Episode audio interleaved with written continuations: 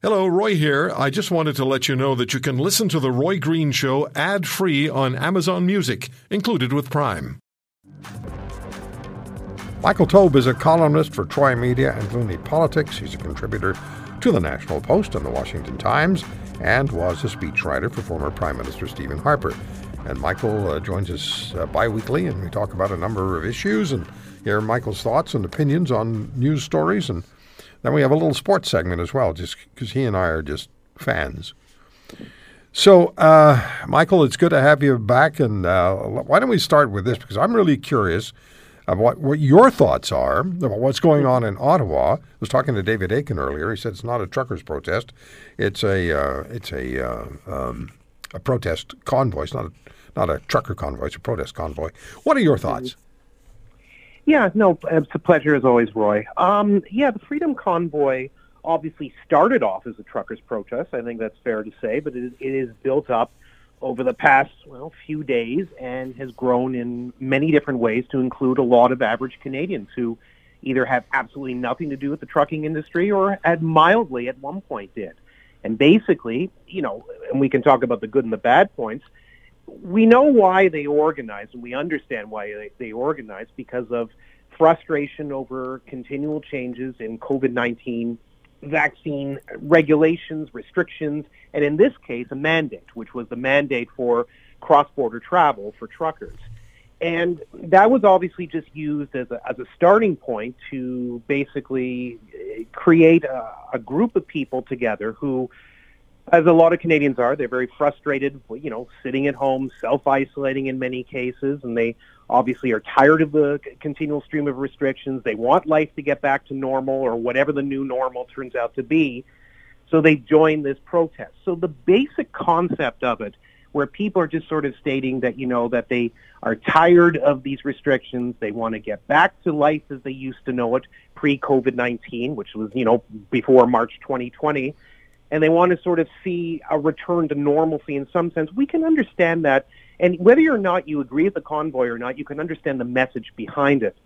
There is no doubt that obviously some, shall we say, bad elements have linked up with the convoy, but that's not surprising, whether it's a right-leaning protest, a left-leaning protest, or just a Canadian protest of no political designation or persuasion um, there are just going to be bad elements that come through. And we have seen, you know, photos of a Nazi swastika in one place, uh, a Confederate flag in another, desecration of the Terry Fox statue, the attack on, you know, the tomb of the unknown soldier. There's been a lot of stuff that's been going on that obviously detracts from whatever the basic message of it is and gives people a very bad feeling about it. And when commentary and thoughts about some of the people who are either organizers or, pro- or part of the participating process, stating comments that look like white nationalist or white separatist statements, whatever your interpretation may be, it doesn't look good because the messaging behind it creates a bad element that would turn off people who might ordinarily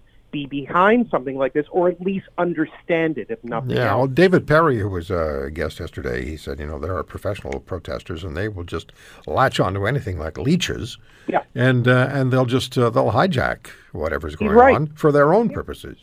So. Yeah, he's absolutely right. I agree, and there's unfortunately people who do it not just in Canada. I mean, in the United States, there are actually paid protesters who used to go to oh, yeah. political rallies. In yeah. fact, yeah. one of them became an MP, as we as we know. Rob Anders, actually, that was where he got his start in politics. So it does happen, but mm-hmm. so I agree with that, and I agree with people who get unnerved or frustrated by some of the things that they see, and it unfortunately takes away from the message, which is that does it, you know, did we really need to have a national mandate when the Canadian Trucking Alliance has stated that roughly 85%, although I've seen as high as 90%, of all truckers are estimated to be fully vaccinated. And you know, there there there are such uh, credible people who are challenging, if not necessarily challenging the, the, the mandate, although many of them may be, but they're certainly challenging the timing of it. The middle of January is really a terrible time to do this. And if you know, we, we look at food um, that crosses the border, we send raw materials to the United States, but we import billions of pounds of uh, of actually processed food that's ready to eat. So it's not an it's not an equitable reality. This this and, and it was just terrible timing, and Trudeau should admit to it. So Yes, hey, I listen, we. I, I I have to move on here because there's a couple of things we need to talk about. One thing that I you've written a column on, and I I want to talk to you about that, and that is mandatory use of snow tires. I lived in a place, the province of Quebec, which is the only province in Canada where it's mandatory. I lived there. And I'm telling you, they'll they'll stop you just to see if you have a snowflake on your tires. I don't think it's a bad idea. Yeah, look, it's not something that I, I personally favor. I don't like mandatory anything. As a, as a small C conservative, I believe in more individual liberties and freedoms, not less. And obviously, when you mandate something, that's the intervention of the government, which goes against the basic principles of what I and many others believe in. But at the same time, I don't think there's another option. I've written about this a couple times over the past three years. And when you have very quickly a whole bunch of things, including reports from coast to coast to coast, not just in this country, but elsewhere, which have shown that winter tires are better on the roads than all weather, all season tires. And we know that. They actually perform better. When we know that some provinces, including the province of Ontario, give financial incentives for people who wish to purchase snow tires right. on their car, when we know that obviously So do the insurance companies. Yes, they do. And snow tires by nature make the roads safer and make other drivers and pedestrians and families and children safer as well. It doesn't prevent all accidents, but it prevents most of them. And Yeah. you know, I had I drove all winter, all season tires, whatever you wish to call them, for many, many years, including in Toronto and in Ottawa, which honest to God in there, that was a that was a quite the experience. And I'm not going to go through all the things that I went through, but there were a lot of harrow, harrowing experiences I had that were unnecessary and could have been avoided yeah. had I bought winter tires earlier, as I did about four years ago. Michael, I would never go back. If you if you lived where I lived in Quebec, if you lived where Yeah. I lived, you could not get up the hill without a four wheel drive and Yeah. b snow tires. And I had a big truck. Uh, I mean, a big truck. Because because I needed it because I did a lot of work, or you know, I was developing the property, and and uh, Yeah. there was no way, and there was a lot of snow. There was no way I could have gotten up the hill to the house. That would have been it. I mean, I used to go rescue people. They'd call me, uh, the phone would ring at like midnight. Where are you? I'm, uh, and I'd, I'd get out of the truck and I'd go get them. You know, and it, they had you. snow tires. So- Yeah, no, you're right. My sister lives in Quebec, so, and in, directly in Montreal, so I know that. And she obviously didn't do, we didn't have your vocation, but yes, absolutely, you're right. Yeah, What I what's been interesting, Roy, is when some people have been critical of it, partially because they don't want it to be mandatory. That part Mm-hmm. I understand. But when others have come back and said, "Oh no, no, all weather, all season are perfectly it's fine where I live in the country," It's not the same. Yeah, that's laziness, and that's basically an not excuse same. not to spend additional money and do something to make the road safe and travel safer. yeah. It's It something made to think about. yeah. So we have literally thirty seconds. Tom Brady, Okay. go.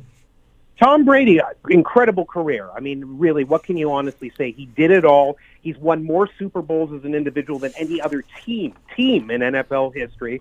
Just an incredible run overall. But it was amusing that you know first we heard about his retirement initially, and then they took it back. You know, this is even after the NFL tweeted out too. But if it is the end, he has nothing to really accomplish any further in his career. He has really done it all at age 44. Enormous amounts of Super Bowls with New England Patriots, one with the Tampa Bay Buccaneers. Incredible performance both in the regular season and in the postseason. And the argument that he is one of the greatest quarterbacks of all time. If this is really it, a phenomenal career. Yeah, and I'm not a Tom Brady fan by nature. And I'm not a Tom Brady fan by nature either, and I'm not certainly not a New England fan or Tampa Bay, but he is exceptional. This guy broke the mold. He was amazing. If you want to hear more, subscribe to The Roy Green Show on Apple Podcasts, Google Podcasts, Spotify, Stitcher, or wherever you find your favorites. And if you like what you hear, leave us a review and tell a friend. I'm Roy Green. Have a great weekend.